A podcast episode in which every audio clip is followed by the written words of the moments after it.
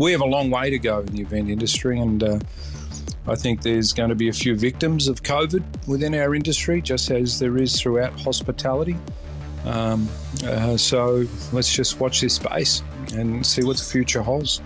No one would dispute that COVID has been the biggest challenge that's ever faced our hospitality industry. But those who've been in the industry for decades have weathered many storms. I wanted to get the perspective of someone who's run different types of food businesses and who has wide and deep experience across cuisines, locations, and venue types. Adam Sadiczai owns Khan Hospitality Services, which runs a number of venues in Victoria. He's recently opened Stella's Kitchen on the edge of Melbourne at Montague Apple Farm. In the early 1960s, his parents opened what was probably the first Indian restaurant in Australia. There is a lot to talk about. Adam, welcome. Hi, Danny. Thank you for having me. Uh, it's such a pleasure to have you on the show, and um, yeah, I'm really keen to get your perspective. It's it, it's a, it's a funny week because this is the week that you know if we look back a year ago, everything was shutting down. Uh, tell us what the year's been like for you. Well, needless to say, it's been a roller coaster. Uh, one both at a business level and one as, uh, another one at a personal uh, an emotional level. Um, I think anyone in our industry has uh, had a lot to deal with this year, but um, I, I, I, say to people that my analogy is, we've been living with uh, like we're playing Russian roulette. Um, you know, with a one bullet in the barrel, and uh, you you just don't know what the next move's going to be, depending on what the government decides on the day. So it, it's been it's been a roller coaster, but we've done okay. So tell us about the the um, your portfolio at the moment. What what are you guys up to at Khan's?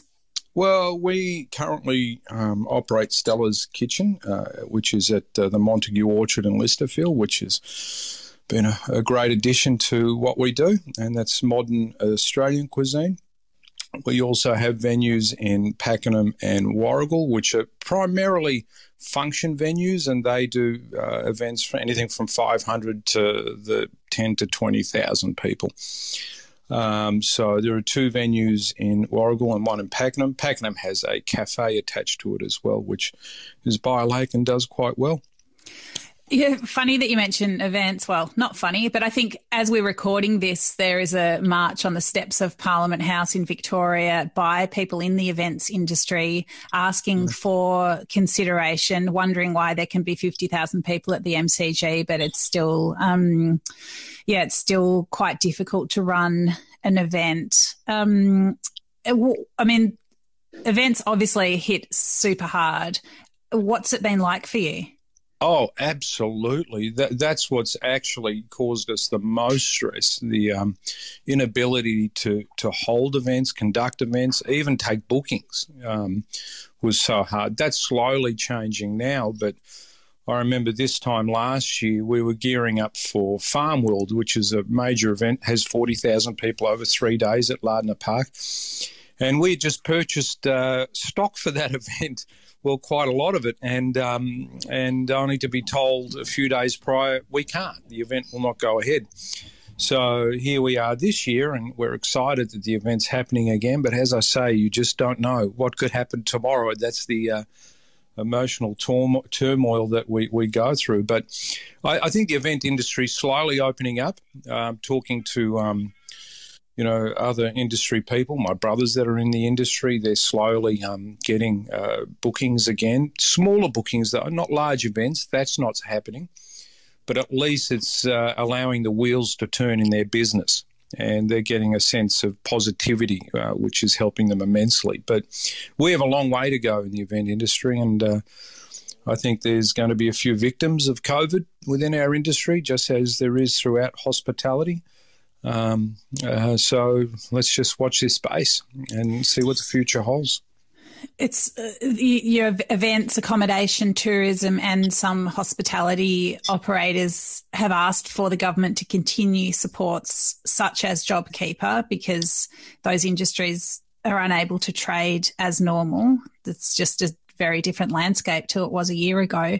What's what, what's your view on that? Oh, look, I can definitely see a need within the, the tourism industry and perhaps the um, event side of uh, our industry. Um, you know, restaurants are able to open and get back to business.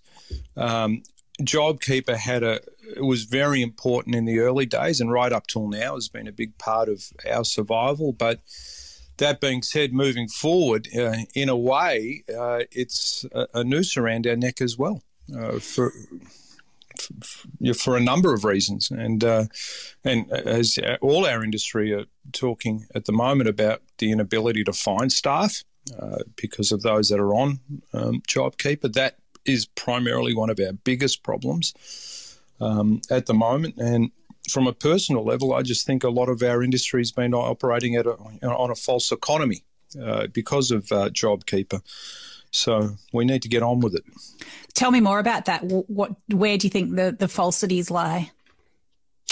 Well, look, I mean, I mean, suffice to say, there would have been a, a large number of our industry that actually did quite well with JobKeeper, but uh, the ones that are bigger and busier, um, you know, paid a price. JobKeeper really, you know, just sustained the staff, but um, uh, you know, their business models weren't sustainable. Um, I, you know, I, I you know, I, I, know of a few industry people that literally closed doors because of JobKeeper with the intentions of reopening, um, but you know, they became irrelevant in our industry um, which concerned me a lot uh, because my view was stay open. And even if you sold a coffee, you sold a coffee. You know, JobKeeper was a bonus. Um, but a lot of our industry decided to just, uh, you know, enjoy the benefits of JobKeeper, which is fine. Um, you know, it was a hard time, but, um, you know, we need to get on with it. Um, and, and, and face the true realities of you know our, our profit loss and so on. Right. I mean, I guess people are, are talking about these so-called zombie businesses that you know they're only propped up um, by the government support, and it is it's not a sustainable business um, when that's that's taken away. Are these the, these are the kind of businesses that you're talking about? That these ones that can't stand on their own two feet. Absolutely. Look, I, I, saw this in the 80s when we had the, the recession we had to have. Um, and they introduced new laws, FBT, so lunches were no longer tax deductible and so on. It, the, the restaurant industry went through an absolute hiding at that time. And uh, what it did was that the, the, stronger people in the hospitality industry survived and, and the, less strong uh, crumbled. So there was at that time a bit of a cleaning up of our industry. And I remember the days of Chapel Street where even to enter a shop at that period, you paid key money. People were keen to open up food businesses there. And, and then along came the 80s and they were all shut down. They were all pretty much destroyed, except for the handful of the, you know, long-term players. They, they survived. And those that had on an economic level put themselves on uh, good footing uh, to deal with that, or took immediate action too as well. So um, this this time it's a little bit different. Um, yeah. So, can you draw any other parallels between, like, like you know, the recession that we had to have, or um, the end of um, fringe benefits tax? Any of those? Can you, um, yeah, draw any other parallels between other crises that you've seen in the industry and this one? Look, the one thing about our industry is that we're, we we, we move. We're a very fluid industry, and really, it could take a, a federal election, and we know that impacts our business when elections happen. Weather can impact us if we have. Um, you know, unseasonal poor weather, it impacts us. So, you know, there are many, many different uh, variations in our industry, but I, I suppose more uh, recently, in uh, sort of the new players uh, of our industry would have experienced the global economy crash. Uh, what five years ago, four or five years ago, that impacted us to to a level as well. There was a level of uncertainty, um, uh, so people spent less, went out less. Um, but you know, I can't think of any other uh, uh, moments in re- recent history that had greater effects on our industry than the recession we had to have and uh, COVID. Mm, they're the big ones, aren't they? Um, uh, do, you, do you feel like you've had there, there are lessons that you learnt in the 80s that you're, you're still carrying with you today? Oh, absolutely. When this happened, I uh, locked down within the first day started uh, looking at ways to redevelop our business and renew our business. Um, what we did in the 80s, we did the opposite to what everyone uh, did. We actually invested in our business, uh, we renovated our business. Uh, we knew at some point it had to be become good. Uh, and mind you, we've been in the game since the 60s. So, um, so we're talking, you know, like 80s at the time. Uh, so we had, uh, you know, we'd seen the industry had changed, you know, over a good 20 year period. And probably that 70s and 80s was the greatest change our industry ever saw. Um, so we were able to adapt fairly rapidly. Um, we, we managed to keep all our staff on because um, we geared up for it. Uh, but also, you know, I always think that, you know, hospitality people need uh, a financial buffer. Um, to deal with such situations. One thing we know in our experience is it could happen, and uh, and and it will happen again. Um, uh, it, it'll be for some other reason, but it'll happen in our industry again. Hopefully, not to the extent COVID has hit us. But when there's global crashes or economic influences on our industry, you know it's a matter of time before you do get better. Um, the hard hitting thing about COVID, none of us really knew what was going on. Um, and government, especially our state government, didn't do a lot to, to inform us um, or let us know uh, what their next step was. And as I say, that's that bullet in the barrel. You could wake up in the morning and find there's two cases, and and you know they decide, sh- you know, shut shut your doors um, like they did pre Valentine's Day um, it could happen. And that's the frightening thing about this time. Um, but uh, nonetheless, you know, given our experience, we've positioned ourselves to even deal with that um, if that should occur. I mean, so many hospitality businesses, you know, I guess, you know, small businesses, people get very buried in their businesses and they really, you know, margins are tight and they, they find it very difficult to create those financial buffers. What are some things, you know, from your experience that you can share that have allowed you to do that? Or, or what's the mindset that you, that you take to work each day that, um, that helps you prioritize that buffer? Um, it, it's a tough question. How do you prioritize that buffer? Um, the one thing I do say about our industry is that the most consistent thing about our industry is the inconsistencies. There's nothing consistent about our business, and you can bank on that. And that goes as far as saying, you know, today we served X amount of people, but the next day you serve different personalities, different people, different staff. It's a very dynamic, moving industry and that's the same to be said about the conditions in which we're working. Uh, you know, one, we're very competitive. Uh, we've become an incredibly competitive industry. Um, you know, the days of the 80s where everybody knew each other well um, and helped each other uh, wherever possible, it's, it's not the same today. It's a very competitive, brutal industry, which is a shame in some respect. Um, but um, to answer your question, Yes, it's it's it's a tough game, and yes, we all struggle to get those margins, you know, up, our labour costs down.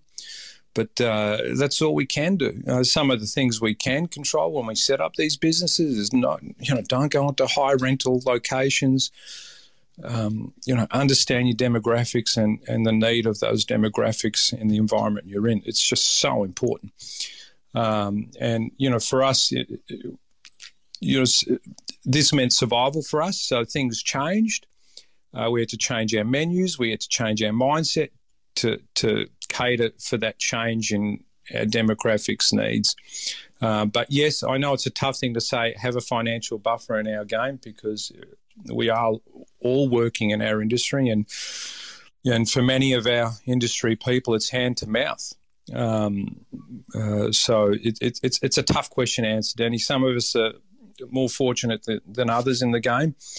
Um, but we all have that that passion and, and, and the hope that we can claw ourselves out of that position of weakness and um, you know grow uh, into a bigger and stronger business. Mm. Well, one thing that you did do through um, 2020 was continue to develop Stella's Kitchen at, at uh, the Montague Orchards. And I think that's a really interesting business in that it it does. It, it's a business that has these different income streams or these different reasons for people to attend. So there's an apple picking experience. There's a farm gate store there. It's right next door to an, a national park where people can go cycling or horse riding. Um, it, is that sort of multiple draw uh, type of venue where you think you know you can sort of create those buffers where there's more than one reason for people to visit a place absolutely um, and that was something we we discussed and debated uh, many times over where to place our menu and how best we cater for the uh, different demographics um, of people using a park next door that wants hot chips and a panini to those dining in that wants a you know a, uh, a, a well-made chef's meal.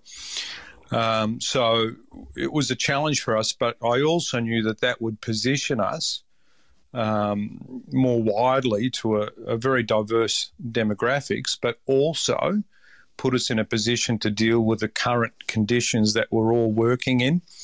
Um, so, um, you know, it's up to us how we manage that, um, you know, properly. Uh, we know our, our Saturdays and Sundays are busy, so we're keen to get people to book that will sit down and have, you know, uh, two courses for lunch or three courses or a bottle of wine, and, and we get a better spend.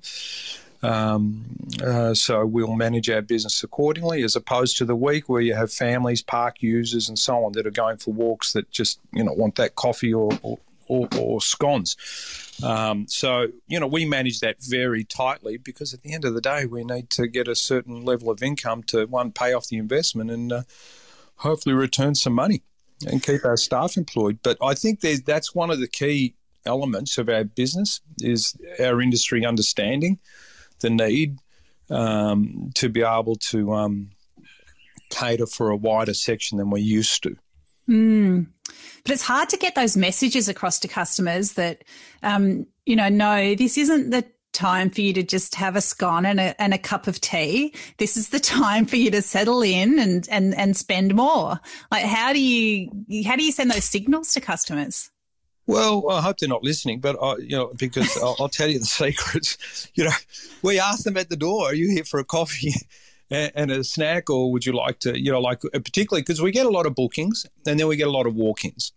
So uh, the walk-ins we can manage. The bookings are harder. We can't ask that question obviously over the phone, but uh, it's most certainly with the walk-ins um, we ask that question, and uh, from there we determine whether we have a table available or not, um, because we'd rather use that table for a, a higher yield client, to be blunt. Um, and we also have an outdoor area which we, uh, you know, suggest that they go to the outdoor serving and enjoy the dining facilities um, in the takeaway section.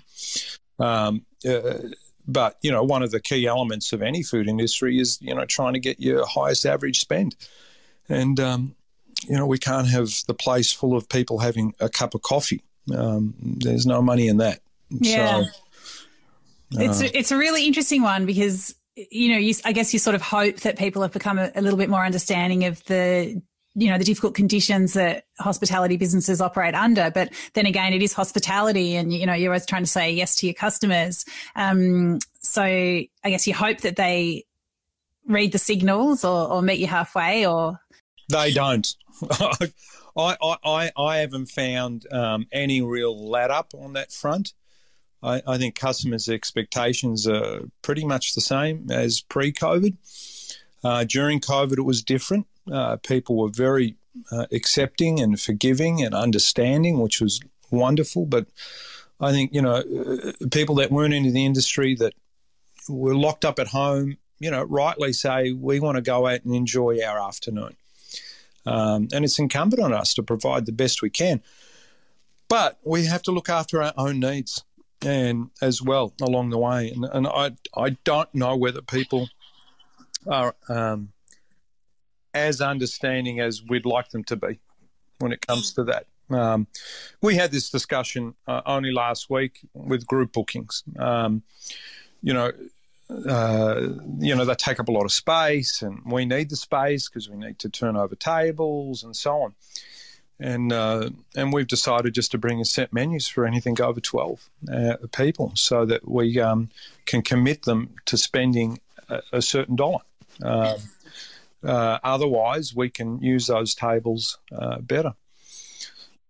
Uh, better, you know, for our financial gain, and, and better for the customer too, mind you. Yeah. Yeah, it definitely makes sense. Um, Adam, I'd love you to talk about staff. I mean, you mentioned that it's hard to find staff. Everybody's saying that, but I know that you, you know, do have, uh, you know, you, you do really value your staff, and you've got a lot of sort of, you know, mentoring type programs. Can you can you talk about your approach to staffing? Absolutely. Look, we're only management owners are only as good as their staff. It's it's as simple as that. Um, uh, I'm grateful to all my staff for every day they come in. So within our business, we uh, have for many years we've employed people of um, diversity. Um, we've employed people of um, uh, through the disability services and so on. Um, so I'm really proud of that, and I'm proud that my staff embrace that. Um, and and look after those that are in need within our staff. So that's a big part of what we do. Um, we also encourage people new to the industry to come. I, I, I don't think that our industry uh, is doing enough on that front. Uh, we should be encouraging new, inexperienced people into our game, and we need to invest time in them uh, to train them. Um, we've come up, I mean, we've been so lucky. We, we, we, we've got some beautiful kids that started with us, and they're the best hospitality people I've ever seen. Um, they've learned, they've, they've, taken it in. Uh, they don't come in with bad habits. Uh, they've got fresh ideas, it's fresh eyes, um, and it's an absolute treat. We as an industry need to do more on that front, uh, you know, I believe, because there's great people out there. Um, it's hard now to find uh, long term industry players. It's not what it used to be again. Uh, in the 80s and 90s, where people uh, chose uh, our industry as a career. Uh, we, as we all know, we're a very transient industry. You know, we, we have people come and go, um, and we need to curtail that so, uh, one way or another. So my way to approach that is one to, to um, pay them better. Um, which I know is a bit of pill to pay for a lot of restaurateurs because, as you say, we're struggling on those margins. But you know, I, I find I, have managed to keep a very strong and stable staff um, uh, doing that, and they're um, for ten plus years. Um, so, um, you know, during COVID, they they stuck by my side because uh, I stick by theirs. Um, and uh, they, they they love the opportunity. My older staff to, to train up these young people. Uh, it's pretty much like a family. Um, so um, I make it a point to visit as many sites as I can in a day, and to speak to each staff member individually. How are you? How are your family? How it's going? Um, to give them that sense of uh, ownership and belonging. Look, it's a tough gig, and you know, front of house is tough, kitchen's tough. There's no real easy part of our industry. So I think as an industry, we've just got to be a little more nurturing to the people that work within it. Um, I mean, you have basically grown up in the industry and, and do have a, a, a great deal of perspective on how things have changed. I mean, you've you've mentioned that there was a lot more, I guess, collegial feeling in the in the your early days, and that now it's a little bit more brutal and competitive. But I think to a large degree, I mean, that's got to be a lot just to do with the scale of the industry. There are just so many Melbourne, Victoria. I mean, all our cities are so much bigger than they were, and there are just so many more restaurants, like in just like um, straight terms, but also so many more per capita. Oh, a- absolutely, um, and, and uh, no doubt. But I, you know, I, I, would say that we're almost oversupplied. You know, like I mean, I look at some areas and I think, God, how can these all these restaurants survive in such a small strip? Um, and and I, I just think those people do it to themselves. Um, uh, but yes, the dynamics have changed. Most certainly changed. Uh, uh, there are many good things that have come out of, of these changes, but equally, I think there are a lot of bad things that have come out of it. Mm. Well, I uh, think that uh, most people, I think, would agree with you that there is has been an oversupply of restaurants, and that some some type of correction was on the way, regardless of COVID. Um, do you think that you know with this with these zombie businesses that we've talked about and, and the end of many um, streams of government support that there's going to be an avalanche of closures? I honestly believe that. I, have been saying that for six months, seven months. Um, I believe that our industry is not out of the woods.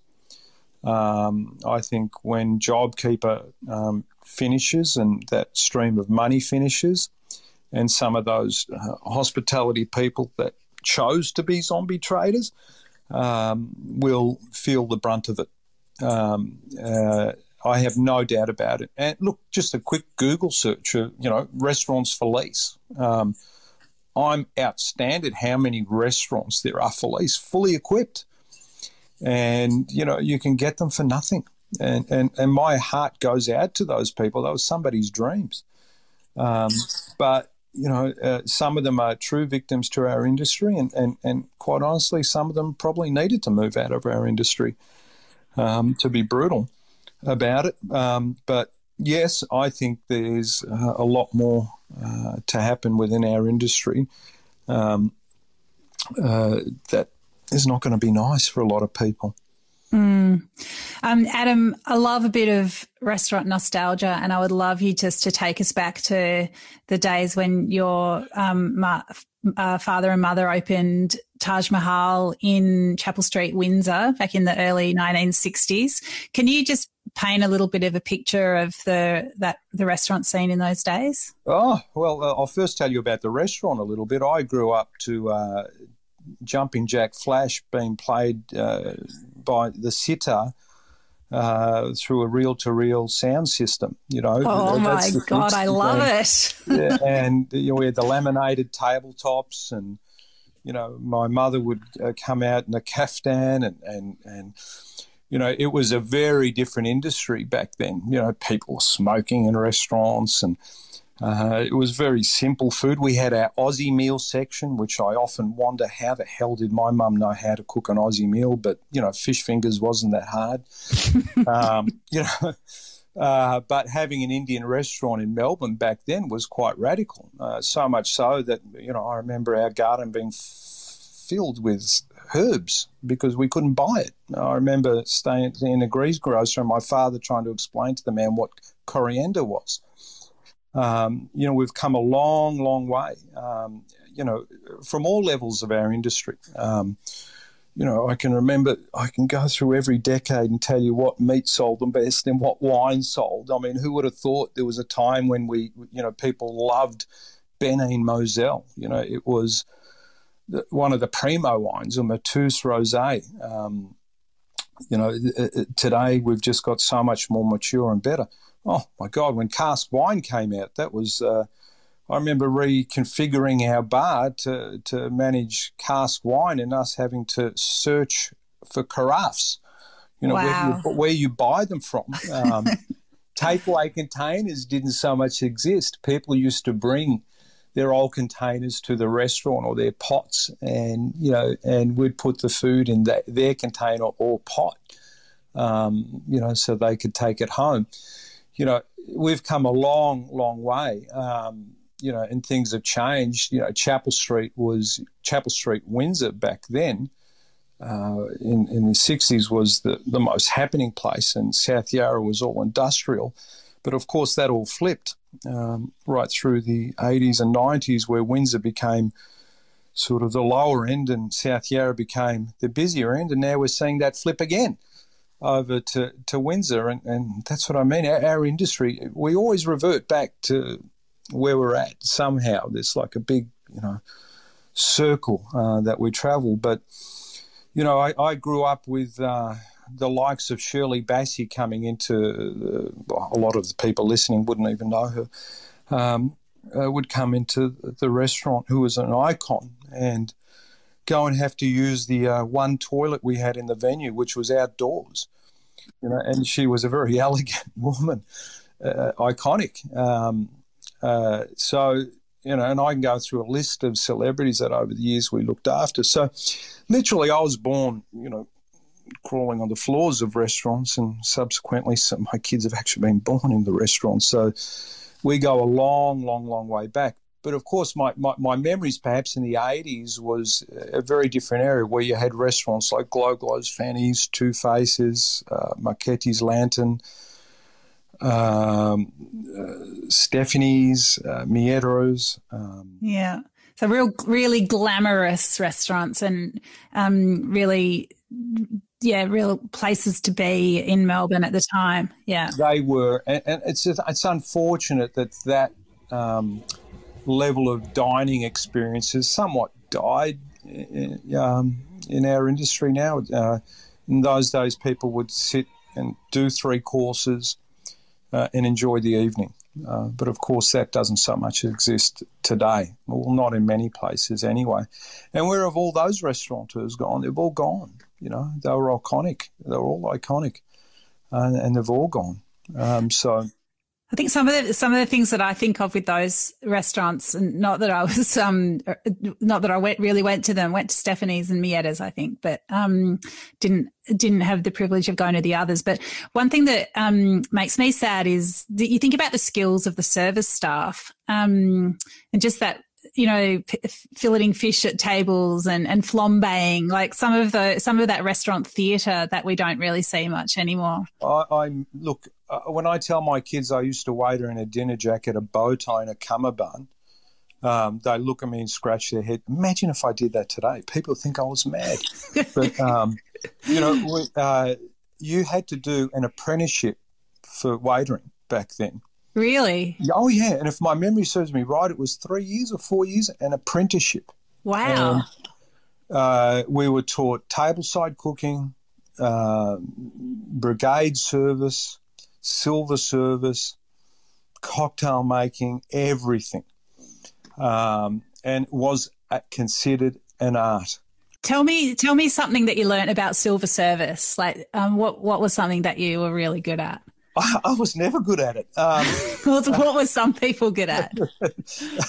um, uh, uh, in terms of that level of service, yeah. Uh, I always enjoyed being the maitre d', um, you know, which is not a term used today either. Uh, where you know, which was to to go and greet people, speak to them, uh, upsell them. You know, I'd bring out the trolley with the liqueurs and upsell them for a liqueur or a port or a cognac or whatever uh, I very much enjoyed that. Um, the silver service aspect and, and, and, brigade service, which probably very few people have seen today. Um, well, explain what that is. Well, where you have a, almost a group of marching waiters, waitresses that would be in a brigade of 10, depending on the size of the event. Uh, I remember doing brigade service with white gloves, and you would uh, literally in one line, uh, march into the kitchen. Each one of you would grab one plate. You would march out together, uh, back to back. Uh, all stand behind your prospective client, and uh, like a well choreographed dance, you would put that dish in front of the customer and then place it down on the table all, all together. So it, it was huge theatre. Um, and the same method would be used for clearing tables. Uh, you would march out, circle the table, pick up their plate, march off, uh, and so on. So, um, but those you're probably thinking, what the hell am I talking about? Because a lot of people haven't seen it, but it was a big part of the game back then. Um, uh, so it doesn't even exist today. Yeah, I remember going to a, a, three Michelin star restaurant in Paris, and um, I was dining by myself um, at Le Meurice. Um, just opposite the Louvre. And, you know, I just wanted to have that three star benchmark experience for myself. So I knew what all the fuss was about. And I remember someone, you know, like three waiters approaching me solo at the table uh, with this, uh, you know, a, a plate with this enormous silver cloche over the top. And it was that where one person one person sort of presented the plate, the other one took off the cloche, and I don't even remember what the third person did, but I'm sure they had a very important job. Yeah, that's brigade service. But look at you, you remembered it. You know. So, oh yeah, it was stunning. Yeah, yeah. So, uh, but look, I mean, we've at a financial level cannot provide that. You know, um, I, am not brigade service, absolutely not. Um, but you know, is there room to provide silver service and, and bring back that that theatre? I think there is. You know, um, you know, mixing drinks at tables. It, it's it's not that hard, but you know, I don't, I don't know, you know, what, what market out there or, or where you'd set up something like that. I mean, you wouldn't, in earlier times, the city would have been the place to set that up, but not today.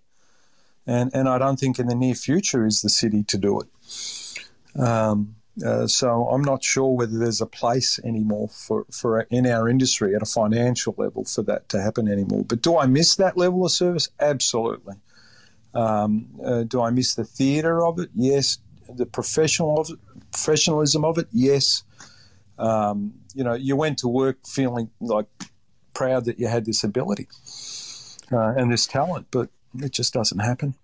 I think you definitely lose something. I mean, I think it's always enjoyable to be in the be in the presence of someone who's excellent at what they do, and they display a level of expertise that just you know that demonstrates the training and the commitment and the pride in those tasks. And it doesn't matter whether it's you know someone making you know char kway teow on the street in Penang, or it's someone shining shoes, or it's you know it's someone changing tires on a Formula One car. Like I think any time that you see incredible skills displayed. I think it raises everybody up as, you know, as humans, really. It's like, look what we can do and we can all be good at, we can all be good at our own different things. I think it's, I think it is really special. And I think we do lose something without that. But at the same time, you can see why we don't have it. I mean, we're just all like attacking, you know, one lamb shoulder on a table that's, you know, we're, we're to share between us. And that has its pleasures as well. Um, so that it would be great if there was space for the kind of dining that you're talking about alongside everything else. I, I would love uh, to do something like that just for fun, really, just to to bring it back. And I've always said to my wife, I'd love to open up an 80s restaurant again because I think it would have it would be a great experience for people. Um, you know, I was asking my daughter, she she loves retro and recycling clothes and whatever. And I said, darling, what's what's um uh, what do they call it? Not retro, um, vintage. Vintage. And I said, is it sixties, fifties? She said, no, Dad, the nineties. You're right. And, uh, yeah. nineties, you know. Um, uh, but so I thought, bring back the eighties food business here. I mean, it'll blow the young people's minds out. It'll and it'll bring a lot of uh, reminiscing to those that enjoyed that time. But who knows? I may do it uh, at some point. I, I like uh, doing different things within our industry. In our industry, we've had Moroccan, Italian, Indian, modern Australian. You know, under our banner, we've had all kinds of restaurants. But uh, you know, I, I enjoy giving those new ideas a, good bash. Um, so, which I'll continue to do. That 80s restaurant may be one day happening. Do it, Adam. I'm going to be there. A little bit of um, Julio Iglesias in the background or something, you know, like. Yeah, yeah love it. All right, there's got to be a place for it. Um, Adam, it's been so great to have a catch up, and um, thank you so much for giving us your perspective and your wisdom from decades of experience. Um, I think it's going to be yeah really inspiring and useful to a lot of people. So thanks for your time. And very kind of you to invite me on, Dani. Thank you very much. All the best. Absolute pleasure. Take care. This is Dirty Linen, and I'm Dani Valent. We air the issues that the hospitality industry finds hard to talk about. We spend a week thrashing around each issue, hearing from different people with unique perspectives. We want to hear from you as well. If you have something that needs to be said about a topic, get in touch so we can include your perspective.